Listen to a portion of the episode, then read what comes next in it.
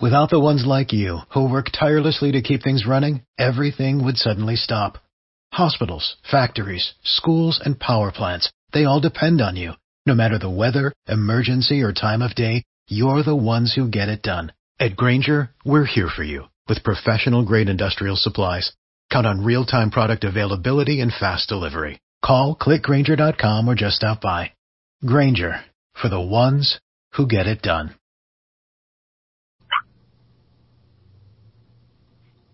From an undisclosed broadcasting location. This is a test. For the next 60 seconds, this station will conduct a test of the emergency broadcast system. America. Here comes the relief from the pain. Unapologetically. This is Lock and Load with Bill Frady.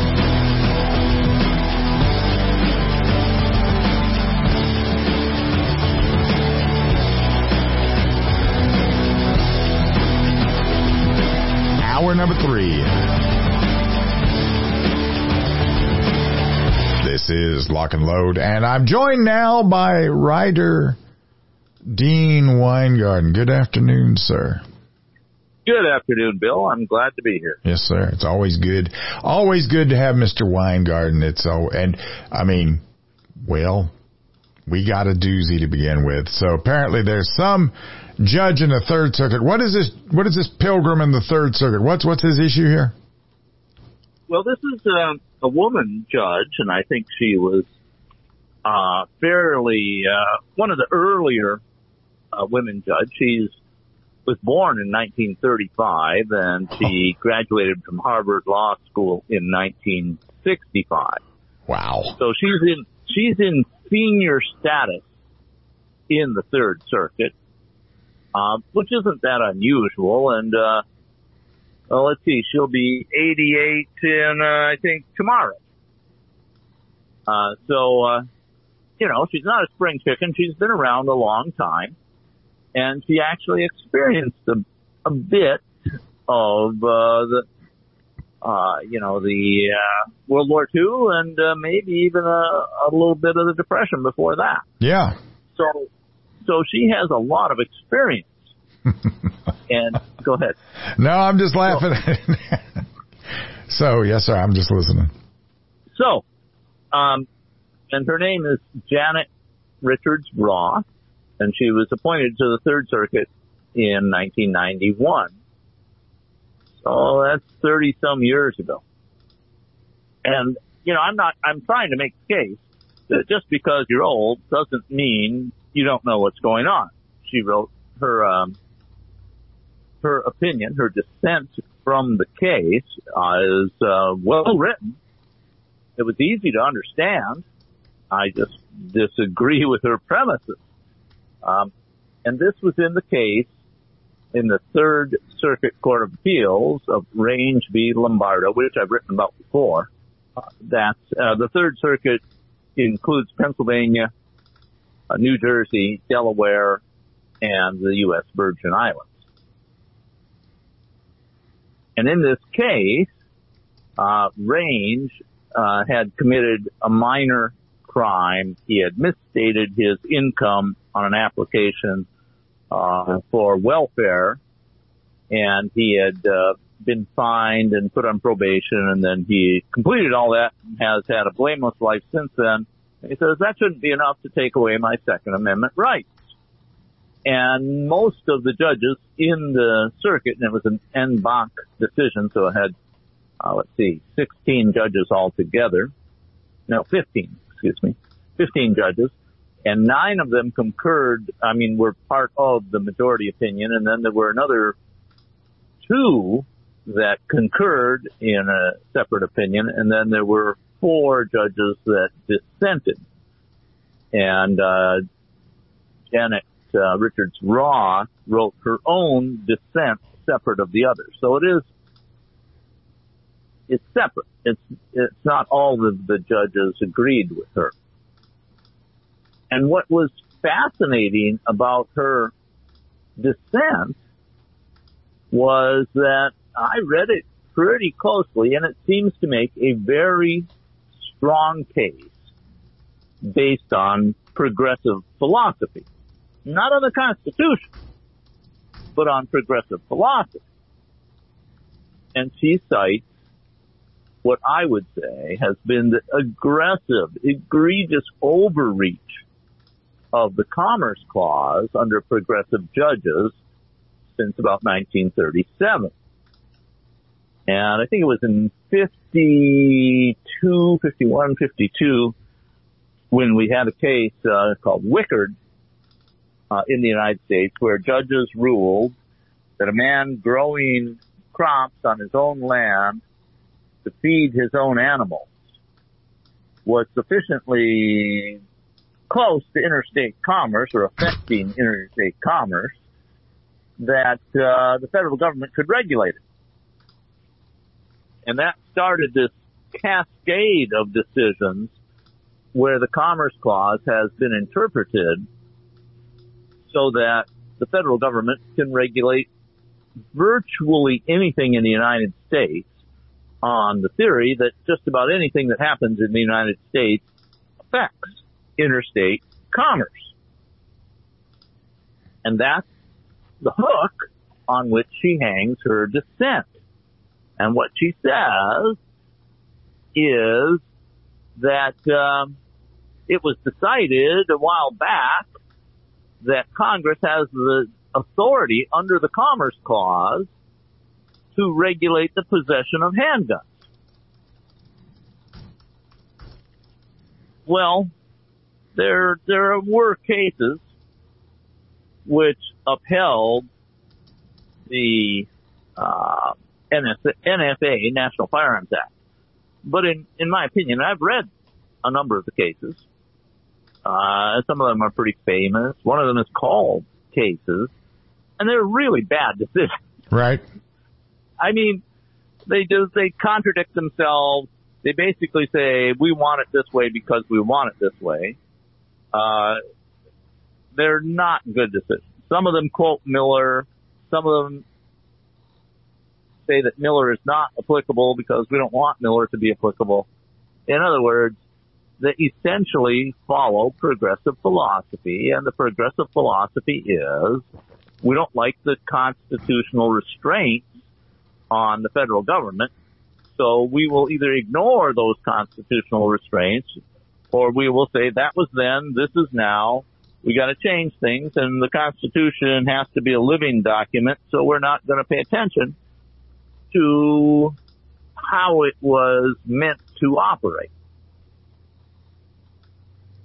And let's see if I can get a quote here. Um, let's see. Uh, so here's a sentence from her dissent. Range presents a distinguishable, distinguishable question whether a federal statute, which the Supreme Court has upheld as a valid exercise of Congress's authority under the Commerce Clause, is constitutional as applied to him. And then she says that uh, the parties in the majority conflate these spheres of authority and fail to address binding precedent affirming Congress's power to regulate the possession of firearms in interstate commerce.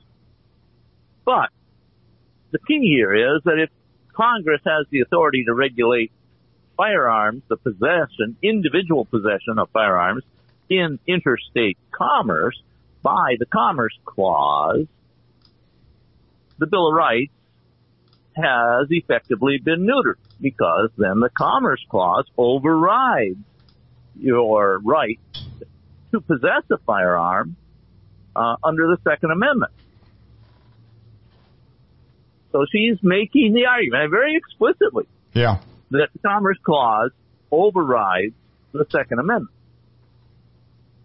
Well, if that's the case, and she's saying it because the federal government, she claims, has the authority to regulate possession of something that is related to interstate commerce. And virtually under the cases that are looked at, everything is related to interstate commerce. And by that uh, theory, Well, hang on for me. Hang on for me. I got a question for you. And coming up on the first break, this is uh, this is published published on the fifteenth at AmmoLand.com. This is a fascinating article because this is the way some judges think. There's this lady on here. Apparently, she's she's been there for a bit, and this is how she thinks. We'll be right back. This is Lock and Load.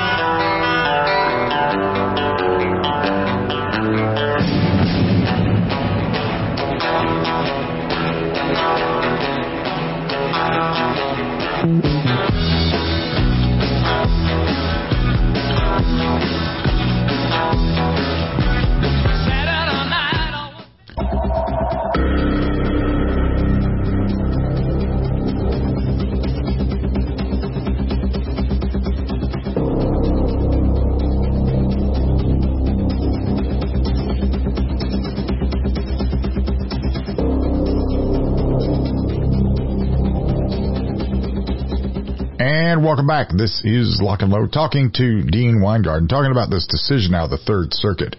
Now, there's this statement here. The federal government has had more power than the Bill of Rights allows. Yes, That's interesting. I would say that is correct. The Well, uh, and a lot of this is from the Commerce Clause. Yeah. when you when you twist logic to the extent that virtually everything is covered by interstate commerce Right. because everything has some either an effect on interstate commerce or has some part of it has traveled in interstate commerce, the Commerce Clause essentially collapses because it means everything. Right. And what progressive judges have done over the last uh, 70 years is essentially give the federal government power over everything by claiming, it all fits under the Commerce Clause. Uh, what Judge Roth particularly claims that the Second Amendment is essentially gutted by the Commerce Clause, but under her argument, the First Amendment can also easily be gutted. After all, almost all First Amendment issues are related to interstate commerce one way or another. Your computer wasn't built in one state, and in any case, it affects interstate commerce in other states. Printing presses traveled in interstate commerce or were made of metal that traveled in interstate commerce. Uh, telephone lines cross interstate. Uh, even paper is made in one state and shipped to another and then used perhaps in the publication of a book in another state. So you see how this, this idiocy of claiming that interstate commerce essentially is everything is just a massive power grab by the courts to give the legislature or themselves enormous power over everything. Right. And what's kind of funny is that Roth tries to use the that was then, this is now argument, which is very, very common. That's, it's about half of progressive thought can be summed up in their argument, that was then, this is now. Things have changed. Therefore, we have to do things differently and we have to ignore the Constitution because that was then. This is now. So, uh, you know, okay, next question if I may. Now, isn't that really stepping beyond what a a judge is supposed to look at something and say, does this fit within the law? And they're saying that the law uh, with this this whole that was then this is now thing, the law the Bill of Rights, everything else, they're saying that it's subject to my interpretation is what they're saying, right? Yes, exactly correct. That's exactly it. The idea of a living constitution is there, in my opinion, essentially to take power away from the people and give it to the legislature and the judges. And even the executive in a lot of cases. Uh, it's essentially a power grab and it's a way to ignore the law when you want to ignore it. Well, we've got to do this because things are different now, and therefore we're going to ignore the Bill of Rights. Well, we've got to do this because things are different now, so we're going to say these administrative agencies can make law whatever they want to without the legislature passing a law. Well, that was then, this is now. things are more complicated. But the argument doesn't really hold up because if you look at Roth in this case says, well, you know, we, in modern times things are, different. You know, the, there's more commerce. It moves faster. But the same arguments could be applied when the Second Amendment was ratified. Most gunsmiths didn't make their guns out of steel produced in their state. Many of them ordered locks, uh, gun locks from another state or even from England or France to put on their, the guns they were making. Uh, the lead was usually mined in a different state for bullets that were fired out of those guns. Powder was manufactured in only a couple of locations. Uh, you can see that this this whole argument would have been silly if it was brought up in during the ratification. And during ratification, and and Justice Thomas is really good on this, and he says that if you look at what was said during the ratification process of the Constitution and what people thought about the Commerce and what clause and what commerce meant back then, it related to the buying and selling of goods and services trafficked across state lines. It didn't have anything to do with manufacturing. It didn't have anything to do with agriculture that did not cross state lines. Right. In other words, if you grew food in your own state and fed it to your own animals, that was not commerce as envisioned by the founding fathers when they wrote the Commerce Clause. If you bought something in your own state and sold it to somebody else in your own state, that was not interstate commerce. That was intrastate commerce. If you manufactured something in your own state, that was intrastate. That was not interstate commerce. Now, if you shipped it to another state, yes, then it would be interstate commerce. And, uh, you know, he puts forward this powerful argument about the, what the meaning of interstate commerce was when the Constitution was ratified.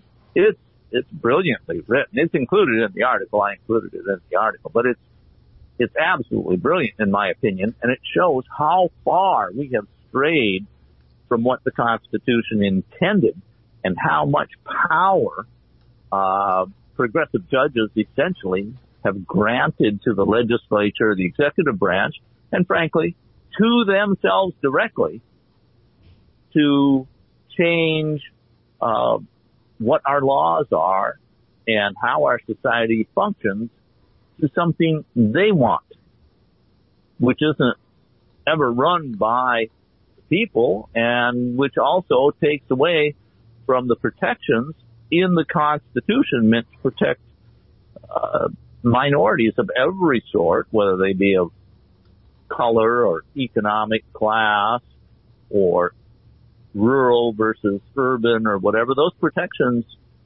were built into the Constitution and they're being under, have been heavily undermined by the Commerce Clause, the way it's interpreted. I would say by an egregiously false interpretation of the Commerce Clause. And it's good to note that Judge Roth is in a very significant minority here. Right. That's good to in know. the Third Circuit. We're, we're, eleven. Hang on, hang, ahead. We're coming. We're coming up on the next break, and we'll finish this on the other side. Talking to Dean Weingarten. The, the, the name of the article is "Progressive Judge Says Commerce Clause Overrides the Bill of Rights." That's interesting. We'll be right back. This is Lock and Load.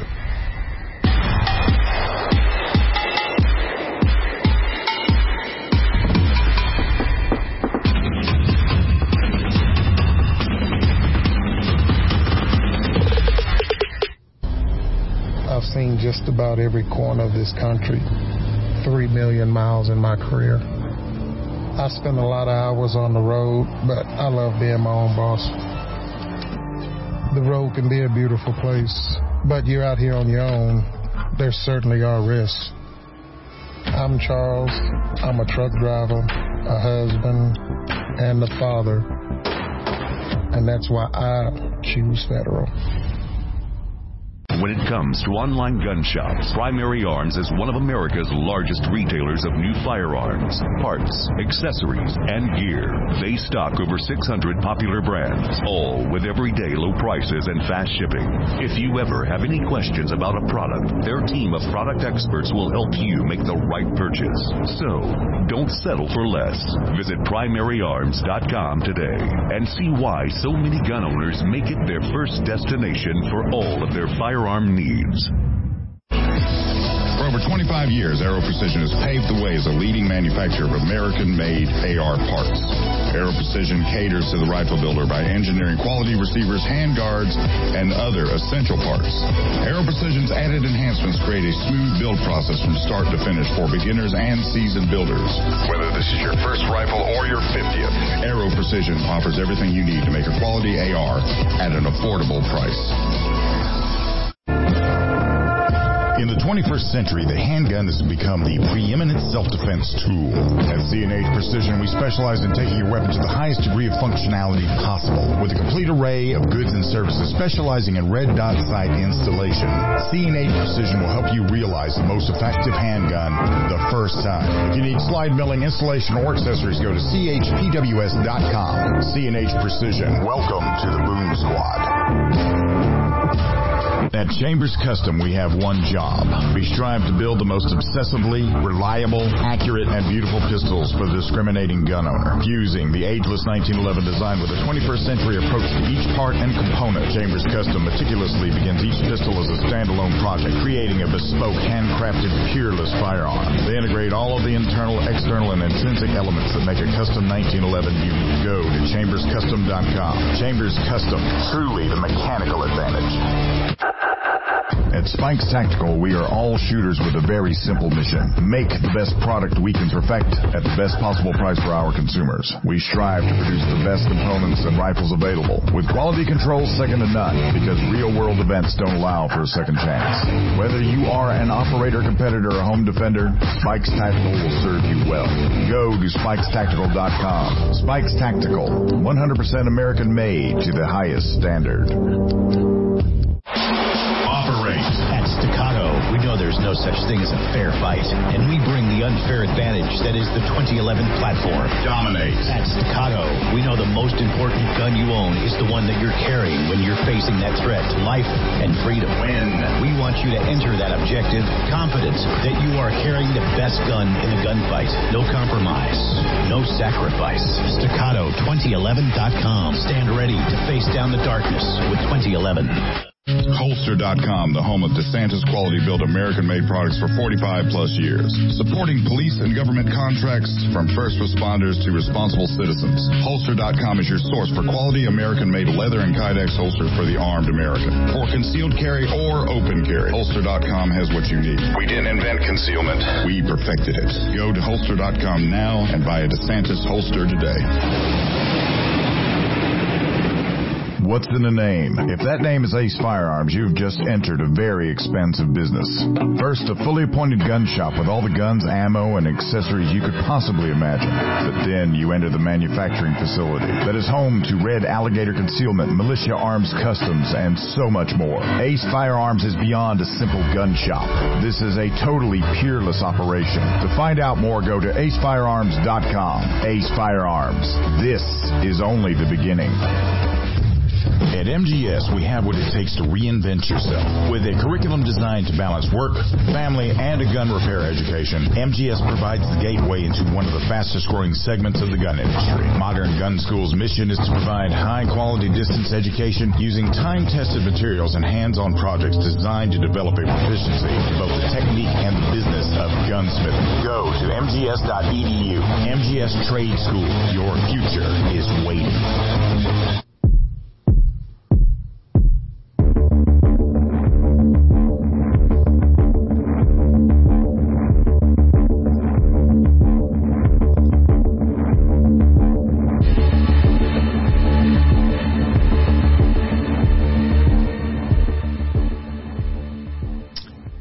Welcome back. This is Lock and Load talking to Dean Weingarten. We were just talking about this article about the Commerce Clause. Is there anything you need to add to that to finish that up before we move well, on? Well, I'd like to emphasize that 11 of 15 judges uh, disagreed with Judge Roth. Right. It's not certain that uh, three of the dissenters may also have disagreed. They just didn't say so or not. They, she is the only one. Uh, nobody joined her on her uh, dissent in this case, and that's a good thing. And one of the majority uh, penned a concurrence which specifically addressed her argument. And I'm going to read it here. It's short. It's a conception of the Second Amendment right uh, that retcons, I think that's retroactively brings in uh, the uh, argument. Modern commerce power into early American state law is anachronistic and flunks Bruen's history and tradition test. Setting the federal floor through a combination of antebellum state police power and Congress's post New Deal commerce authority as the dissents proposed would underprotect the constitutional right to keep and bear arms. So that's the judge that has his head on straight, in my opinion. Right. Okay. And he's with the majority. Well, that's but a relief. It's worth noting that we have this judge out there who's making a very serious case. She is, she is not, she's not being sarcastic. She's not making a joke. She is making a serious case that she believes that the Commerce Clause overrides the Bill of Rights.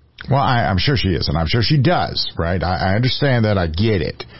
Uh, the only thing I, I don't understand is that, you know, that, that sounds more like something that she's making up for herself. That this is her interpretation. And, uh, I have well, seen, you know, I've seen liberal judges, leftist judges get out there that actually just go by the law, no matter how distasteful they may find it. Yeah, there are. There are. And I think we're winning that argument. But I think if you look back into the 30s, the, the late 30s and the 40s and uh, 50s and even in, well into the 60s and 70s. Right. Heck, I, I think you make a great argument for a lot of very bad decisions occurring in the middle 60s to the middle 70s. Oh, yeah. I mean, we, we've just had uh, a Roe v. Wade overturned, which was a terrible constitutional decision. Right. And and uh, that's the same. It's the same. It, they didn't use the Commerce Clause, I don't think, but it was a very similar argument. That was then. This is now. We are going to do things the way we want it to do, despite what the Constitution says. Yeah. That's sort of an, an admission, isn't it? That's sort of an admission knowing that what they're doing is unconstitutional. Yes. Well, they usually don't put it in those words. Well, I'm sure they don't. Yeah. They, why would they? But it's what they do. You know, they'll say, well, look at the penumbras. Uh, we think that uh, this applies to this because of that, and uh, they don't really make the solid arguments. Right. They can put out a lot of word salad. Sure. But dumb, bro. Okay. Do we want to talk about this bear? Yeah, we've got a couple bears. Now, tell me about this bear. Let's let's look at the ti- the article is titled "Montana Bear Research Researchers 357 Magnum and Two Bear Attacks with Shots Fired." So, tell me about this. So, one of the things that uh, I and uh, others did when we were when we started researching how effective pistols are in defense against bears is we made the decision that we would include every incident in which a handgun was fired in defense against bears. And one of the benefits of that is that it uh, it does away with selection bias.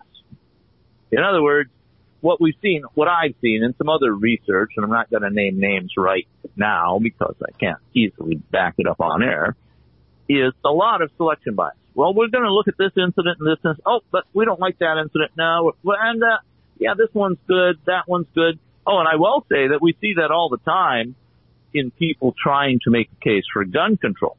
They will often say, for example, well, of the rich countries, uh, most uh, people, most of those rich countries have gun control and they have homicide rates far lower than the United States. Well, why did they choose rich countries. And how did they choose which ones were rich and which weren't? They have data from all the countries in the world, so how come they went to just this small subset? Well, because it reinforces their argument. It's a method of lying with statistics that we call um, selection bias. So what we did is we made the uh, decision that we were going to include all cases where a pistol was fired in defense against bears. We weren't going to exclude any. And what we found, by the way, is that warning shots work a fair amount of the time. We don't know exactly because it's really hard to quantify because most cases where warning shots are fired against bears, if they work, they're never reported. What happened here, uh, and how this article came about, was that uh, let's see, a game warden, let's see, Chris was his name, had to shoot a grizzly bear that was being released think it was about 1970 some. I have the it, the incident, but I don't have it right in front of me. And he um, mentioned while being interviewed that there had been a case that he knew of where a uh, one of the employees of Fish and Game in Montana had shot and killed a grizzly bear in self-defense with a 22 revolver. But there wasn't a lot of detail to it. There weren't, wasn't a name or an exact place or time. And so I started looking and asking people to, if they had any knowledge of this so that we could get enough information to document it and include it in the database. Well, that resulted in Alan Shallenberger, who was a bear researcher in Montana for many years he contacted me and says, yes, I know about this incident. I was partner with the guy who uh, shot the bear. I handled his 22 revolver. He told me all about it. It happened in the summer of 1962 and this was the model of the revolver and here's what happened. So we were able to document that case and include it. But in talking to Alan, it turned out there were three other incidents in which he had fired a handgun in defense against bears. So of course, we wanted to include those in the uh, in the database as well. And the first one was in 1976, and that's in, in a different article. Um, and it was uh, he was camping, and this bear just refused to go away. It just circled around and around his campsite, and it got darker and darker, and eventually he pulled out his 357 and fired warning shots, and the bear left. But in this incident in 1977, the first one, uh, or the middle one, he was, uh, doing research and they were snaring bears and, uh, then they would drug them with a dart gun and they would do their weighing and their measuring and everything else they did in the research. Well, they had captured a big boar grizzly bear and that boar was accompanied by a sow grizzly. They were a, a mating pair. And the boar was in a snare, but the sow wasn't. And she started to take objection to her mate being, you know, manhandled by these people and charged at a trot, he says, from about 40 yards away. And he pulled out his Colt Python nice choice of a 357 and fired shots in the air and she swerved away and didn't come back. So that was a pretty clear case of, uh, defense, use of warning shots working. Hang on for me. Hang on for me, if you will. We'll be right back talking to Dean Weingarten. This is Lock and Load.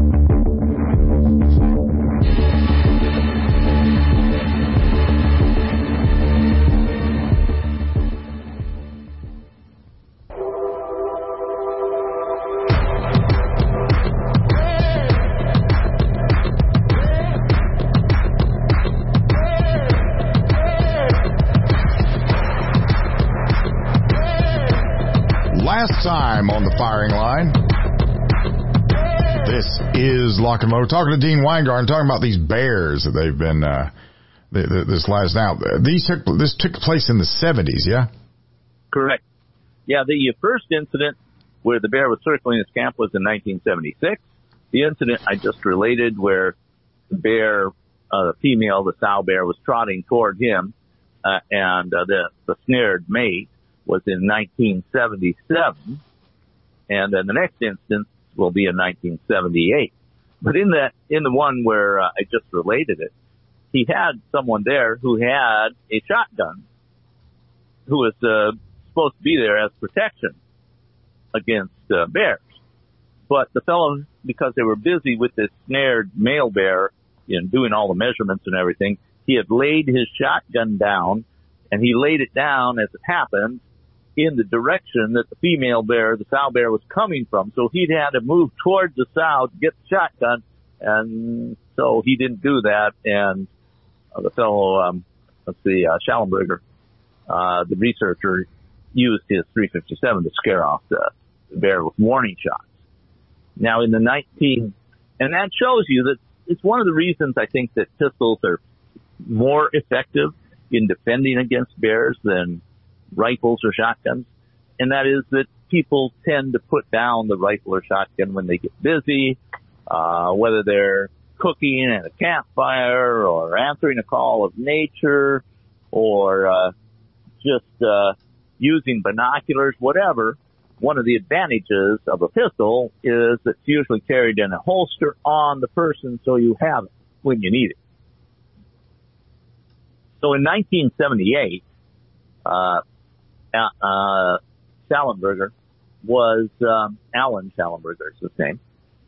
Uh, was doing more research with bears, and he had a helper with him. Keith Aune was a young biologist at a bachelor's degree, University of Montana, and they had a radio collar bears, and they had a radio receiver to track the bears. So they went up on a mountain tracking bears, but they'd seen a number of, of grizzly bears up there and they wanted to see what was going on. So when they got to about 8,200 feet, which was above the timber line there, they spotted this large adult grizzly and they could determine from the radio collar that it was the same uh, uh, boar grizzly that they had had in the snare when they when he scared away the sow a year earlier. And it was coming toward them from about 300 yards away. Now 300 yards is a pretty good ways away. Um, but they could tell because of the radio tracker that that was that male bear. So Alan pulled out his 357 and fired two shots in the air and he didn't notice any effect on uh, the grizzly bear. And they ducked behind a boulder and he quickly reloaded his revolver and, uh, they had, uh, the shotgun with them and they made sure that was loaded and they were waiting and if the bear peered over the top of the boulder, they were going to kill the bear. But the bear never showed up. So I figure that this is a case where we can't determine if the warning shots were effective or not. They didn't notice any effect on the bear. It was 300 yards away. That's a long ways away. Indeed. And yet the bear altered. It didn't continue to come toward them. They never had to shoot more shots. So I say we can't really determine whether those warning shots were effective or not. There's just too much uncertainty there because they did not see any immediate effect of the shot. But we have to include it in the database because those shots were fired as defense against bears. But I rate it as indeterminate. Can't really tell if they were effective. Just too far away. Yeah. Yeah, I, I guess that you know. So uh, the the thing that amazes me about these stories that you're telling me is the fact that it seems like with all of, I mean, was it just not known as much in the 70s that if you went out there and you were in bear territory and maybe you darted a bear in bear territory that the bear would, another bear would, what should we say, be curious about that and then, you yeah, know. uh, you know, and if they're mated bear they might not like you messing around with their mate. They might not. Uh, I think that the people understood that pretty well. That's why they were out there armed. And Shallenberger says something about it. He says, back then, that was before the grizzly bears were protected and we could hunt them in Montana and a shot didn't ring the dinner bell for them. Uh, you know, because now with the bears being protected, they hear gunshots in many areas. They'll run toward the gunshot, figuring there's a downed big game animal. And if they don't get the animal, they're likely to get a gut pile. And many people have made the claim that if that shooting in these areas attracts grizzly bears.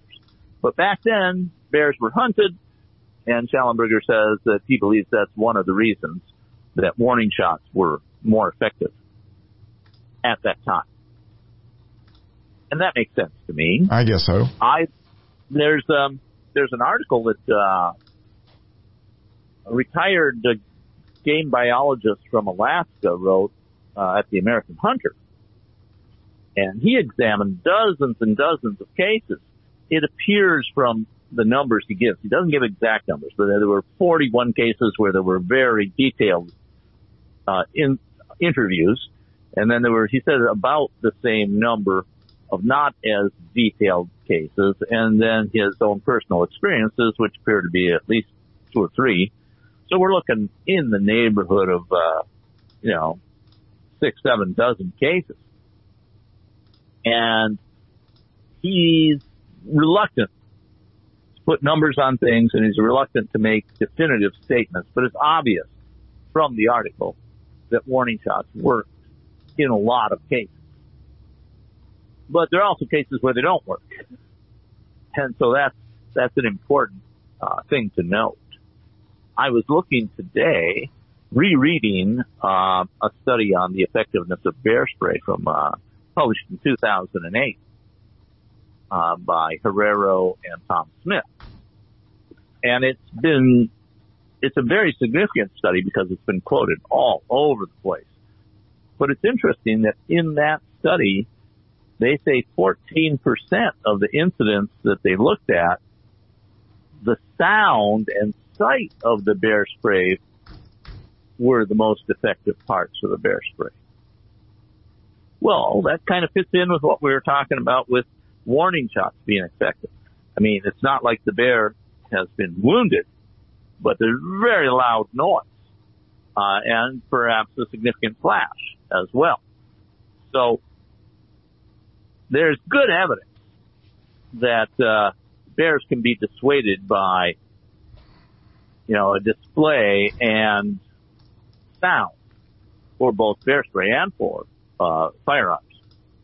And it strikes me as silly to say that, uh, oh yeah, bear spray is effective with sound, but we're not going to count warning shots as being effective.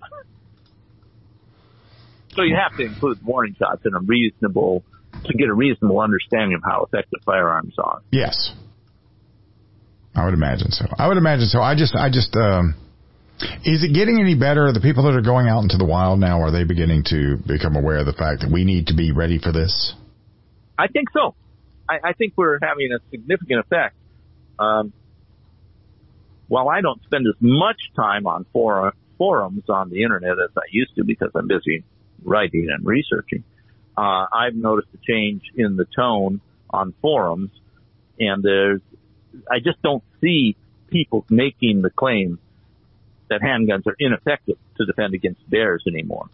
And uh, I have a brother who is, spends a lot of time on the forums, and uh, he says the same thing. And he's more on hunting forums that uh, it's just hard to find people to make the claim that handguns are not effective. And what what we look at when I was looking at this study by Herrero and Smith, I saw something that really piqued my interest that I hadn't really done the calculations on before. And they're talking about in the neighborhood of uh, 213 or so incidents for handguns and long guns where they investigated. and and they really, in my opinion, they it appears they cherry pick the data. Well, you could say, let's say there was um, selection bias. They talk open about we, their selection. We have run out of time. I was I was listening to you too much. Thank you for joining me this week. It's always a pleasure. Yes, sir. Never been about gun control. It's always going to be about total control. I'll catch you on Monday. Everybody stay safe. This has been Lock and Load.